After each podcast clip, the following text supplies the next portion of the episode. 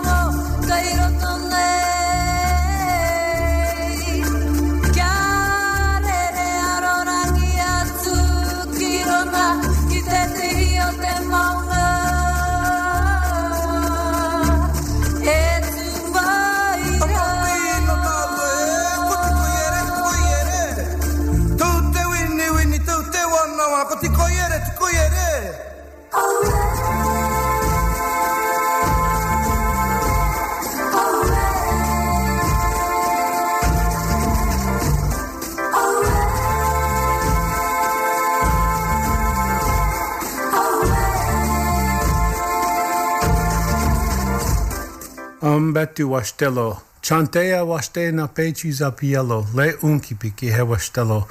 Greetings and good day and welcome you relatives. I give you hands with a heart of good feelings. It's good for all of us to be here. And since 1992, this is First Voices Radio and Tiokasin Ghost Horse sending you greetings and strength from the highlands of the Esopus or what Americans and Dutch call the Catskill Mountains.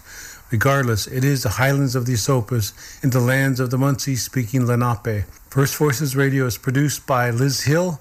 Our technical engineer is the Malcolm Burn, and we broadcast on iTunes, Apple Podcast, Buzzsprouts, Spotify, as well as First Voices Indigenousradio.org for archive downloading and listening.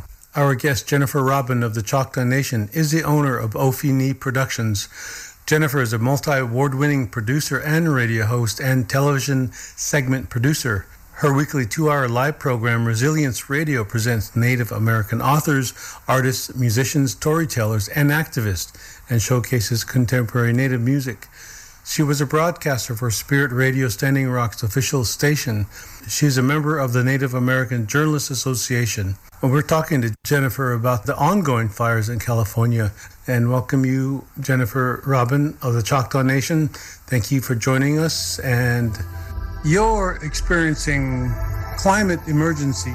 In other words, ecological collapse. But we can get all the science we want, but when it comes down to personal experience, you have a different story. Can you could tell us about what just happened in California? And I know that you've been in that area of Mariposa County and near the Oak Fire, I think it is. And I know you came very close, smell the smoke, so to speak. And let's begin with that, Jennifer. Thanks for joining us here on First Voices. I ran into the fire. Um, so on the 22nd in the late afternoon, I get a text from our Mariposa County Sheriff's alerts that there is a fire started not too far from me, the next little town a few miles up the road. I, being a California resident, I kind of went, eh, and, and went back to business. Um, by that evening, the fire had exploded and evacuation orders it, it, were expanded and my and my main highway off of 140 was closed so i attended a town hall meeting just to figure out what is going on because here in mariposa when you say you live in town there's only you know let's say 30 houses actually in the little town everybody else lives um, in this major vein of Triangle Road and up in the Ponderosa Basin. So when I saw the evacuation map and the fire footprint through the heart of our residential community, I kind of lost my mind. So after the town hall, there was a fire lit under my hiney, and I called KVMR excuse me, I called KVMR and said, I need a press pass because this is intense. So the next morning with my press pass, I interviewed um, the fire chief on just kind of where things are at and what's going on. And my main goal with the press pass, having access to all these areas, was to check on tribal member residences. So I pulled over, I talked to the sheriff. I said, How far is safe to go? He said, You have a press pass. Do what you want. We're not coming for you. I said, Fair enough. Um, one of my first stops was off of uh, Carlton Road, Yosemite Bear um, Tours was started by Paul Vasquez, and people may remember him from the Double Rainbow video about a decade or so ago. And I went up to my friend's property, Kevin and Irene Vasquez Spock, um, and everything was gone. Tiokasin, I've never seen anything like this. It was des- there was nothing decimated. They had three structures um, on the property: a fifth wheeler, um, an old 75 single wide, and a yurt, and there was no evidence of anything there. So, um, a wayward cousin of uh, wayward grand granddaughter Julia Parker, Tashina Parker, was with me, and we just continued up to Jersey-Dale into the heart of the fire to check on other residences. And when we got to Ursula Jones, the granddaughter of world-renowned basket maker Julia Parker, I kind of lost my mind. There was charcoal charred chunks of um, debris from the sky on their terrible old wooden stairs. And uh, Tashina opened the door and it was unlocked. And there we saw a Smithsonian showcase of baskets that are over 200 years old. And at that point, I was ready to throw everything in my car. But I was advised, hey, let's get a hold of Ursula, the homeowner, and see what we can do. So I get back to my house where I have cell service, and uh, Tashina heads off to go find better internet. And it's eating away at me. These these baskets, this history, this the shared American history was eating away at me. So I called my uh, fire chief friend back and and explained. I had a whole speech ready, and I explained, "Hey, in the heart of the fire, off Jersey Dale Road, there's a fleet of baskets. What what can we do?" 25 minutes later, there was a sheriff escort waiting for us at the fairgrounds to take us up back in. I could have just gone back with her and my press pass, but I didn't want to endanger ourselves, lose the privilege of press pass, even though I'm taking a caravan. Um, and, and, and after all the conversations about these interagency relationships, it was really important for me to do this in the right way. So we drove back up to Jerseydale to Best Road. And I can text you a, a, photo of how close the fire came to these things. But we filled my trunk and her trunk with everything from cradle boards to cooking baskets to seed baskets to um, even just prepared um, basket making materials, some redbud, and made it back to my house to rearrange everything and, and get get these invaluable, irreplaceable objects returned to Julia Parker, who is safe on the east side. So, through all of this, I know everybody lost a lot. Many people lost everything, but going, asking for help from the authorities was not in my character, but I did it. And being able to retrieve retrieve these items in a safe way, in a respectable way, is one of the proudest moments of my little life here. What this is Central California, I'm thinking Eastern Central California, but the tribes or the people that live in that area, who are they? I mean, you're, you're listening to people are listening to this history, this knowledge that's being kept, and, and where did you put the baskets after all, Jennifer? Well, we are in Mariposa, the town of Mariposa in Mariposa County, and we are right outside of Yosemite National Park. Yosemite National Park has seven associated tribes that, through time in memoriam, have come into the valley, um, migrated for for summers, and then would head down to lower elevations in the winters. So I am sitting with the Southern Sierra Miwok here in in Mariposa County, in the town of Mariposa and the the amount of information exchanged over thousands of years on techniques and basket making materials and processing acorns and and the trade um, of of food. We we would trade a lot of a lot of things for obsidian because we had no obsidian on this side. So trading grasses that we have access to with with Bishop tribe, for example. Um, they can't grow certain things. We don't have obsidian. So there, there's these long-standing trade routes that um, are integral to the survival of these seven associated tribes in the area. So these baskets, these invaluable baskets, are part of a chunk of southern um, of the Sierra Nevada mountain range and, and California history and shared history. So I can't explain in any, I have no words for it, holding, holding these baskets, retrieving these baskets, and you feel the ancientness. They were here before me and they're going to be here long after me. And collecting some of the redbud that was prepared, it takes two years to prepare some of these basket materials. So even retrieving the raw materials and acknowledging how and what those are going to become and who weaves them and who's taught to weave them. So there's seven associated tribes with the very popular, well-known Yosemite Valley. And being in Mariposa on the southern Sierra Miwok end, there is a shared cultural exchange for thousands and thousands and thousands of years with these with these seven associated tribes. For example, in you know in Bishop territory, they had a ton of obsidian, but no grasses that grew for basketry. So there was trade routes established beginning of time to exchange these things. So when you're looking at a basket, to me, it's not just an isolated story or an isolated tribe's items or an isolated pocket in American history. This is shared history. This is shared tribal history. This is the history of the Sierra Nevada mountains, which were the first to be decimated by the gold rush.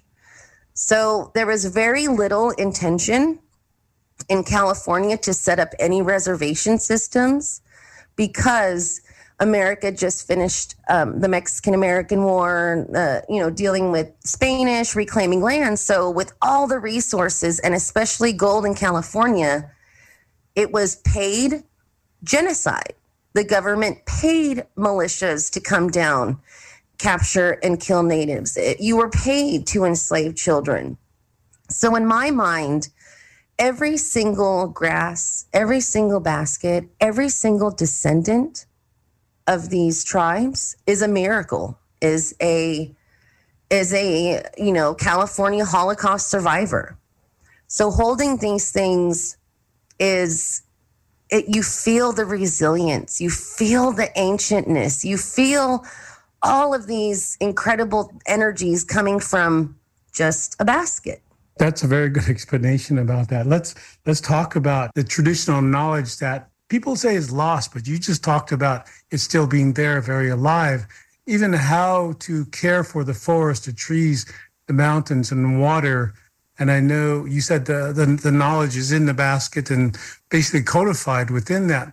So we, as the human race, is experiencing anthropogenic climate crisis, and this is where I think Jennifer, a lot of that knowledge you talked about should be coming in from Native people of how not just to prevent forest fires, but what led up to the symptoms that we're experiencing now, because it seems if we took care of the source, there would not be these symptoms of fire because we're thinking only about humans. Well, I do know that a lot of knowledgeable language speaking natives think of all life, not just the human factor here. Well, I guess to me, the basket symbolizes water because the grasses grow from water. They symbolize um, caretaking with fire because a lot of these grasses grow better after control burns. And the tribes knew this. But here, where we are, we're dealing with um, United States forest Forestry Service, which is a government agency. We're dealing with CAL FIRE, which is a state agency. So with when you're working with these agencies, things are slow to change.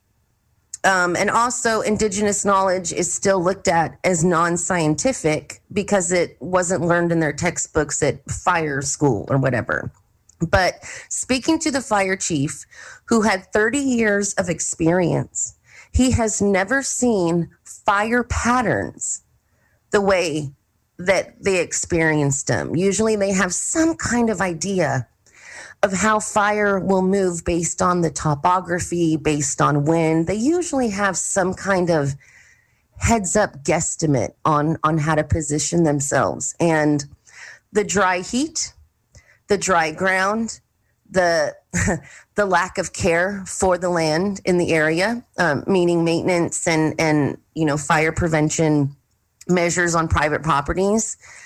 It exploded into an quickly unmanageable vortex and it wasn't just fire it was heat. These these concentrated amounts of heat i've seen melted pools of metal.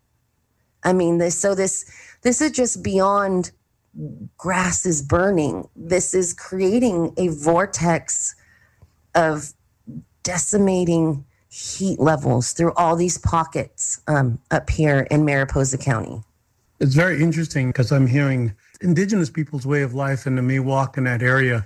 But really, the terminology that's missing from that is you you intended that. Well, you did say it and, and alluded to this language is that there are spirits in that forest.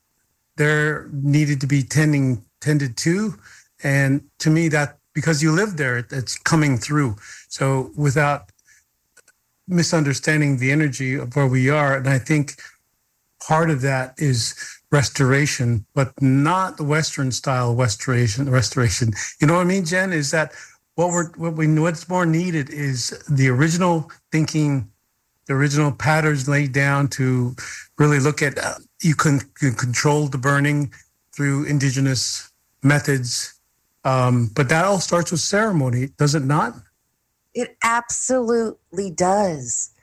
Um, our giant sequoias that were on fire with the Washburn fire that started a little bit before this one, these sequoias are 3,000 years old, and these seeds don't germinate unless they're exposed to fire, right? Mm-hmm. So, in ceremony is where we remove ourselves from this human body and start to make an attempt to understand and listen to that natural world. And if you are in a place like Yosemite, or if you are in a place of a forest and you don't feel those spirits, if you don't feel that energy, if you can't hear the the little sweet messages and all the bird chirping and all the gossip that the crows bring, then you need to get yourself back into ceremony.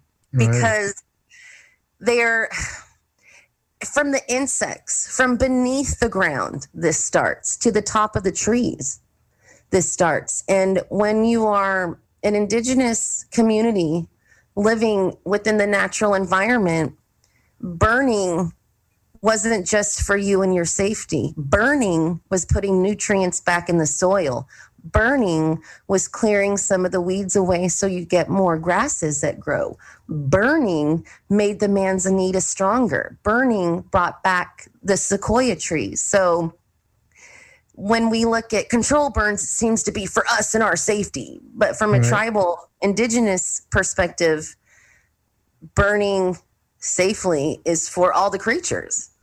And a Western view would say that it's it's bad and because humans can't play there anymore they can't hike their trails and you know their little campfires and take their little marshmallows to burn in the fire. But it's not it's not bad i'm, I'm hearing it's not bad for native people to do these um, you know replenish with this natural cycle of the forest anyway. So natural resource management quote unquote these terms that are coming up for really saying well what why are we trying to manage nature when it already knows what it's doing in the first place? Well you say managing resources. Whose resources are you talking about managing?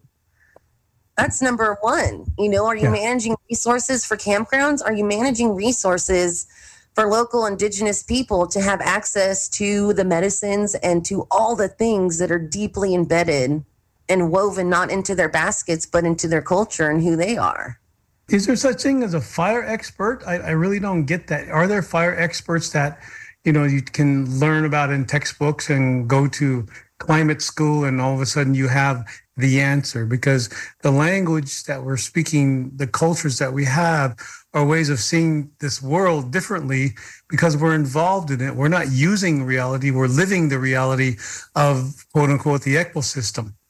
I'm hearing through this all is that we're still adapting to the earth rather than the Western style of adapting earth to our needs. Bingo. And we have, we're not allowed to really have experts. Okay. We have things like liaisons. Okay. We're not, oh. we are not given titles on the same par as the fire chief, as county sheriff, as, you know, we, we get little titles like liaisons, these little bridges. Um, one of the tribal members, Irene Vasquez, that lost her home, actually has a degree in ecology and has been working with fire management in the park. Um, she was actually taken off the Washburn fire and sent and sent home to try to protect her home and evacuate. So even within her GoFundMe, while she does work for Yosemite Conservancy and was helping the park, she wasn't even allowed to put Yosemite in her GoFundMe because Yosemite got upset that the only reason you receive funds was because the word Yosemite.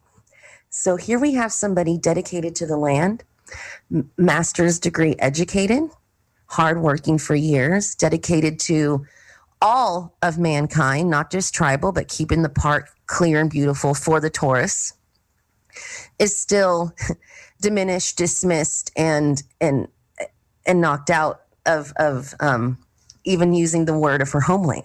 It's incredible. So, yeah, go ahead. Go ahead. No, you. I, I just. I'm. I'm. Now I'm mad. So yes, you go ahead. Yeah, Let's that's the back. idea here to get everybody riled up. You know, like this is just not in California, it's everywhere. And the same plan is applied to Turtle Island, if not the world. But I'm talking with Jennifer Robin, who's host of Resilience Radio, and you can hear that.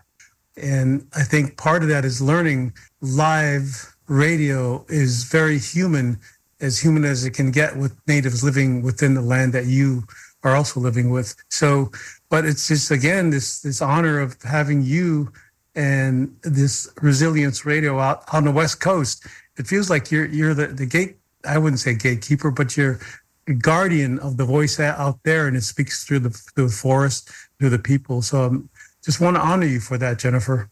I i get uh, all blushed up and it is an honor to talk to you because there are there are very few of us that do this every week. There are very few of us that have long-standing um, careers in indigenous indigenous radio. And radio is just kind of a dying art on its own. So i feel like you and i are like one of the last five on a battlefield you know? But i'm proud funny. to be in this, i'm proud to be in this with you. Oh that's so good. You know you you did some field work up in cannonball during a standing rock protest with that spirit radio with uh, govinda. You were there, but you were also in this fire too. It seems like to me it's the same kind of urgent energy going on because yes, we can define it and give it terms and measure the disaster that's happening to the land, especially when you're not living on it. We'll do GPS maps. We'll do, you know, data information as to how much is going to be lost in, in, in millions and billions. But yet it's there is no wisdom to all this information and technology unless you're experiencing it and i think that's what i'm hearing you say i've been on air for all these you know maybe 100 years but yet it feels like the earth is still new still viable and she's adjusting she's going she's moving so fast we can't keep up with her jennifer she's so Good. intelligent that's right, and and yet we want to with our science. You know, Western science. Well, we'll explain. Yet we're we're missing. It's like a generation gap. But I begin to understand that what happened to where's that gap? That's the gap we have with nature. There's a gap we don't understand anymore, and I think that is is coming through now by you places like you showed up in Standing Rock, people need to hear. And I, I want to beg the difference. I think radio is not dying. I think it's it's under the the charred forest floor. You know, it's ready. Well, Standing Rock, Cannonball, and working with Govinda, that became more important to me because the news media was just blatantly lying. Right. Um, I had a I had a hotel room because of all my equipment and temperature and charging and, and things like that. So I would experience thousands and thousands and thousands of people on in a community of all races, indigenous or not, and I would go back, and the news media at that time would say hundreds are gathered, hundreds of Native Americans are gathered. No, honey, there's thousands of people gathered. The next mm-hmm. day, just lie. I mean, the, the blatant lies that corporate media put out shocked me, which lit something inside me to just tell the truth, to show the truth. And that's what's needed now, especially with the fires, is the same. Well, those fires, we don't hear anything about the fires here really don't. But I, you know, I was coming to the the apartment here, and I got outside. I start smelling smoke. So it's apropos to I, I'm interviewing Jennifer Robin out there in California, and I smell smoke because there's probably fires that we don't even we're not aware of let alone indigenous peoples there knowing already how to take care and and let the fires manage us because we know where to go within the land now we just plan you know, blueprints of, you know, here we're going to build a city and there a town and, you know, without ever understanding the land and the contours that are within our bodies as indigenous folks. So, you know, I really want to, you know, hold you up out there and talk about Jennifer Robin more and Resilience Radio because that's what's going to oh. take. Oh. Yeah, really. Well, you know, and and even too, there's these little poofs of oh indigenous burning. Oh let's learn about this. Yeah. but then when the indigenous people get together to do cleanup burns and to do controlled burns in their way on their lands permit permit permit get this guy call this guy permit permit permit. And by the time all these permits are done it's raining again and we've lost another summer quite maddening when people it, it, feels like they're fake caring in a way and, and maybe that's mm-hmm. you know that's probably not true but it feels dismissive and it feels bottom of the barrel so to have the sheriff's department and the fire department so quickly jump into action to help with at least these baskets with at least this tiny pocket that i had mm-hmm. a, a minuscule control over is makes me think there's progress right makes me makes me feel a little bit better about the community I'm in. But it's moving forward now as we get to the end of the summer and as we start preparing for next summer. How much of that indigenous knowledge will CAL FIRE and the USGS absorb? Well, well, uh, Jennifer, we have to go. I thank you for. We always here. have to go. I know, isn't that nuts? It's like, okay, time's up. Time's up. Well, we can't just we sit just and, need to talk yeah. more. We just need to talk more off air, right? Like get it out and then do an interview. We're gentrifying information, our information, our knowledge, and gentrifying it so that they can understand us in a language that just is so restricted, it will never understand where we're coming from. And I think that's what the conscious, their conscience tells them because they can't deal with consciousness. You, you see where I'm going with that? Absolutely. Yeah. And, and, and that's that conscious- I appreciate you because you you are you better articulate these experiences and these situations than I ever could. Right? You bring it to the consciousness level, the bigger picture level, the human level. Whereas I'm just sitting here kicking things and grunting because I don't have the words to articulate my feelings towards some of these situations and agencies. So I appreciate you for helping me get this out my body. Well, and as we celebrate triumphs as well, I'm gonna yeah. fill you in on you know it's eh. not all just tragedy and hardship and wow we're natives and the, the government's mean. You know, there's so much. Yeah. Beauty and resilience and comeback stories that right. that deserve some airtime. Okay, well, thank you so much for having me, and I look forward to our future conversations. Thanks, Jennifer. Take care of yourself. All right. I feel like saying Chihulali. I love you. All right. And welcome back to First Voices Radio. My name is Tiokasin Ghost Horse, and, and this is Soja from the album Peace in a Time of War. This is Revolution.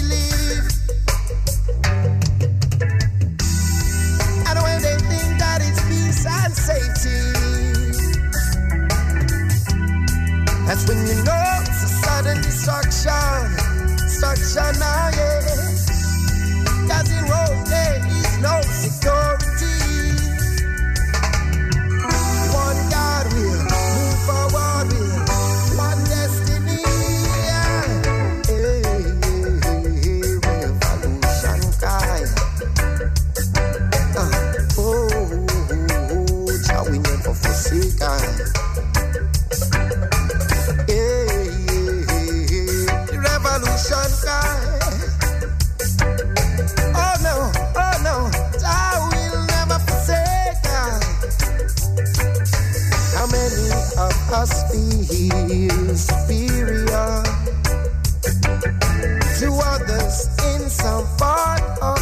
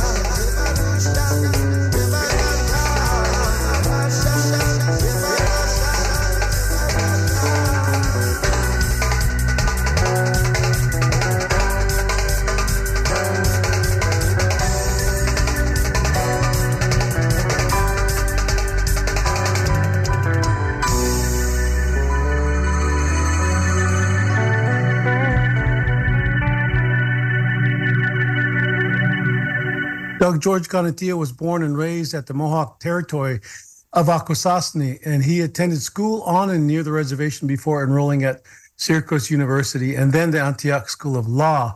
Doug was a co founder of the Native American Journalists Association before serving the Mohawk Nation as editor of the journals Akwesasne Notes and Indian Time. He worked with the late Vine Deloria Jr. on the traditional knowledge conferences before joining the board of trustees for the Smithsonian's National Museum of the American Indian. And Doug is vice president of the Hiawatha Institute for Indigenous Knowledge, a nonprofit higher learning facility that is based on Iroquois principles.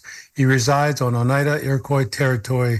And I want to talk to you, Doug, about that you were one of the 22 Native people asked to meet with him privately, but you turned it down. You turned a photo op down with the Pope and you yeah. declined it in, in a good way that people understood why you did I know previously a few months ago we talked about the uh, what an apology really means.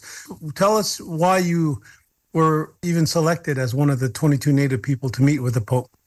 Yeah, well, our uh, Iroquois people, Haudenosaunee people, or Mohawk people have always uh, been uh, rather demonstrative and forceful and uh, outspoken in our defense of our indigenous heritage and collectively uh, uh, addressing issues that are of, uh, of deep common concern to all Native people. And one of the things that, of course, we share in common with our, our kinfolk across the continent was displacement in the uh, forcible taking of literally tens of thousands of Native people, Native children, and placing them into uh, these residential boarding schools in a deliberate attempt to eradicate uh, their heritage. Uh, well, over the past couple of years, uh, we've taken the lead in locating the possible burial sites for the children, identifying uh, their physical remains, and then initiating a very aggressive uh, repatriation initiative. Along those lines, what we've decided to do is we we made sure that the Mohawk Residential School, where I was assigned when I was 11 years old, uh, was a crime scene. And that afforded us additional protection and gave us access to forensic uh, investigators, uh, criminal uh, crime scene investigators, police, and all the apparatus that comes with that. And uh, now we're using contemporary technologies to locate uh, burial sites and it's the same technology that the uh, Ukrainian government is using to locate uh, mass burials, uh, citizens and uh, who were shot or executed or died at the hands of the Russians, and then in an attempt to obscure those graves. Uh, well, the same thing happened at residential school, schools. There was a deliberate attempt to obscure where the children are buried. So what we're doing is we're establishing historical uh, policies and procedures to do that.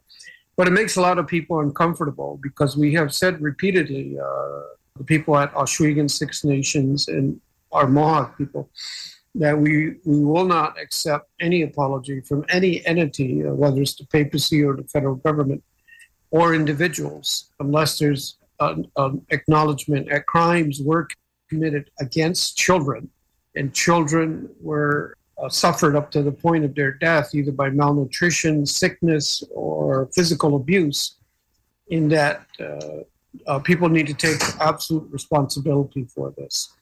Um, that was always our position, and that once that was done, then you could discuss um, uh, truth and then reconciliation based upon our terms as survivors. Now, up to this point, uh, we were not uh, as Iroquois people involved in the formation of those uh, government policies, and we're changing that. So our theme uh, is that nothing for us without us.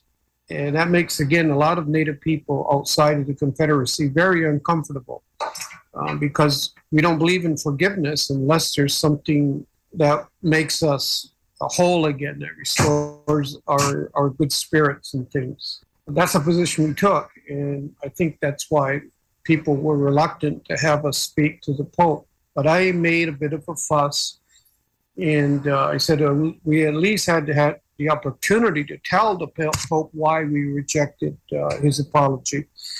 As a kind of a concession, they agreed that I would be one of the 22 that would meet privately with the Pope in um, Quebec City, and then I would have my opportunity to uh, bring up these issues.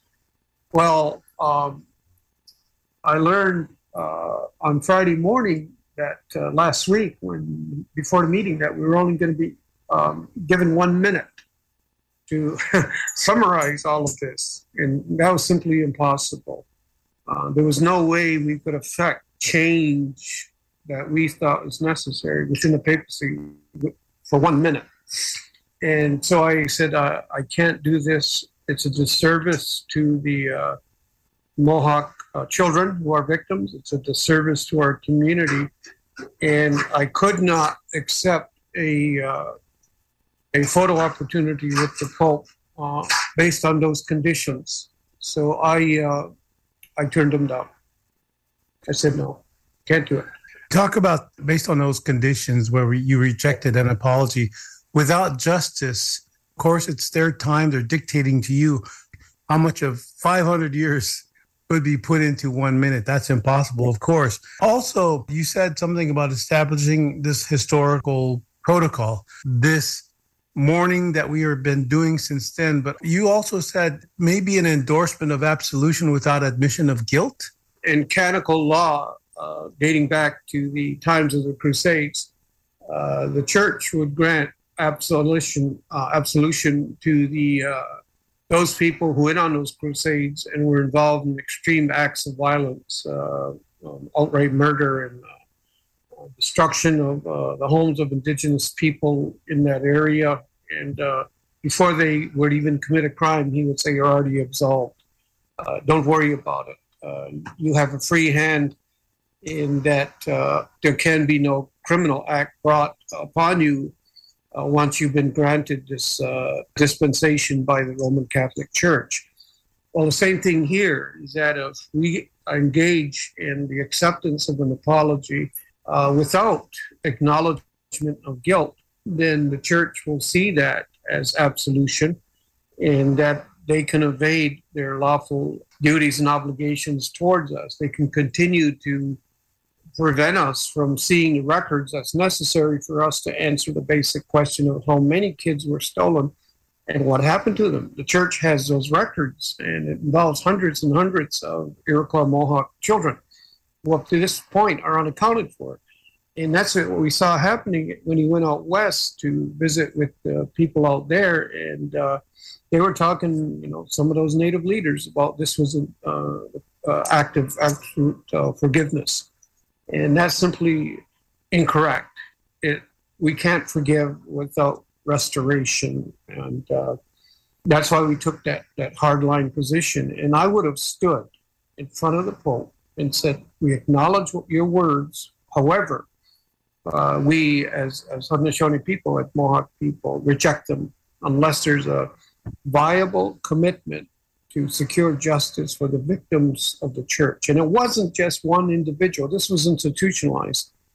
And people should remember that uh, he was speaking from a script. Whenever he did these presentations in Alberta and Nunavut and Quebec City, it was all scripted. Uh, but when he got on the plane to go back to Rome, in answer to some questions, he did acknowledge that what happened to Native people was genocide, but qualified the church. He did not acknowledge that the church was involved in genocide. And so, once again, a little bit of evasiveness.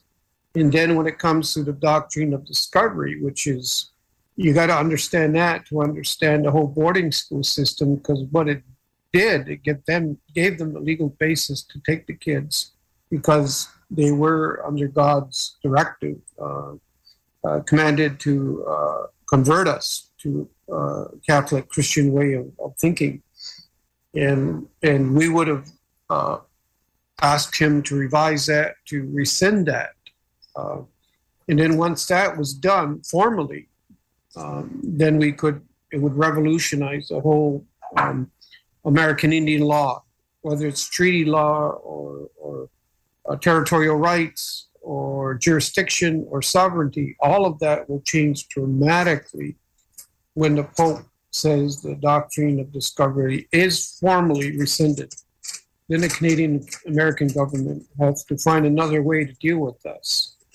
And they have to withdraw their uh, their band and tribal council system. So it gives us an opportunity to restore a traditional government governance. Uh, Doug George, also, you know, you talk about restoration and maybe yeah. reparation and all that. So, what would that look like if they actually did rescind the papal bulls, doctrine of discovery? They seem yeah. to be still in the um, performance mode right now, as I would say, mm-hmm. with the evasiveness yeah. and also the definitely the denial uh, language they're using. But what would happen if something just, you know, they said, okay, we, well, let's get it over with let's rescind this doctrine. Yeah. What would happen? Give us give us thoughts. Well, here on Akwesasne, because it's the most complex uh, jurisdictional uh, uh, confused area in North America, because uh, as most people know, our community lies astride the border. We have three existing councils, two of which are colonial. And we have all these various policing agencies watching uh, over us, everything from the FBI to the uh, Border Patrol and the Canadian CBSA and the RCMP, they're all focused on our small community. That's all the elements of colonialism in its most extreme. What it would do for us specifically as Mohawks, it would enable our community to finally say, there's no basis on which to uh, have these uh, these band and tribal council systems on our community it removes whatever rationale the states or the provinces have for imposing those systems on us. Uh, because doctrine does say that uh, does give the uh, Christian power specific powers uh, authority when it comes to jurisdiction uh, on our, our and it has been cited. Probably the most blatant example was in 2005 when the U.S. Supreme Court ruled uh, that the doctrine applied to Iroquois territory in that it gave the Christians the right to assume ultimate jurisdiction over our land. The odd thing about it is that opinion was was written by Ruth Bader Ginsburg, a Jewish woman whose ancestors were being kicked out of Spain at the exact same time in the same port as Cristobal Colon or Columbus was leaving uh, to arrive on Turtle Island. And that was cited, and it has been replicated in Canadian um, uh, judicial proceedings as well. So anybody that says that it was somehow qualified over the centuries is wrong. It's still a viable part of our judicial um, nightmare here in our Mohawk community. So what it really does is it return it has to return our territory, all 26 million acres, back to the status as being under the possession of indigenous people. And it, and it will give us an opportunity finally to unite uh, Akwesasne under, under one administration. That's what we think will happen. It'll put an end to those Supreme Court rulings and any claim the Supreme Court has over uh, our peoples, the latest of which was announced in June when they said that uh, the states had a right to enforce criminal law on non natives on our territory. I mean, that's disastrous ruling, and it's based on this doctrine the assumption that they somehow, based on their Christian uh, background, have supreme authority over Aboriginal people. This could revolutionize everything. It could change border crossing rights, it could affect trade and commerce and governance and, and culture as well. So, if we can get them to do that, then then uh, then that um, miracle uh, will will truly take take hold in our, our communities. Well, Doug George Kanentiio, thank you so much. Yeah. It's just, it's good. I know you were only given a minute with the Pope and you turned that down. no, but it, but here we yeah. explained it in, oh, well, we still need more time, but we explained yeah, it in basically 25 minutes. But it's good to hear you again and honor you for being who you are and keeping that that integrity going, that honesty, and because it is, after all, about the land. And thank you so much. Okay, you can imagine what would have happened if I had gone to Quebec City and put a Mohawk headdress of Gaston on top of that. that's another thing we could talk about, but yeah, how the exile, how the exile from, from sure. I didn't take the bait. that's that's so funny. So, but hey, thank you, Doug. Thanks, man. Okay. Um, we'll, we'll, we'll talk soon. Okay. Okay. Right. Thank you. Bye. All right. On to go ahead.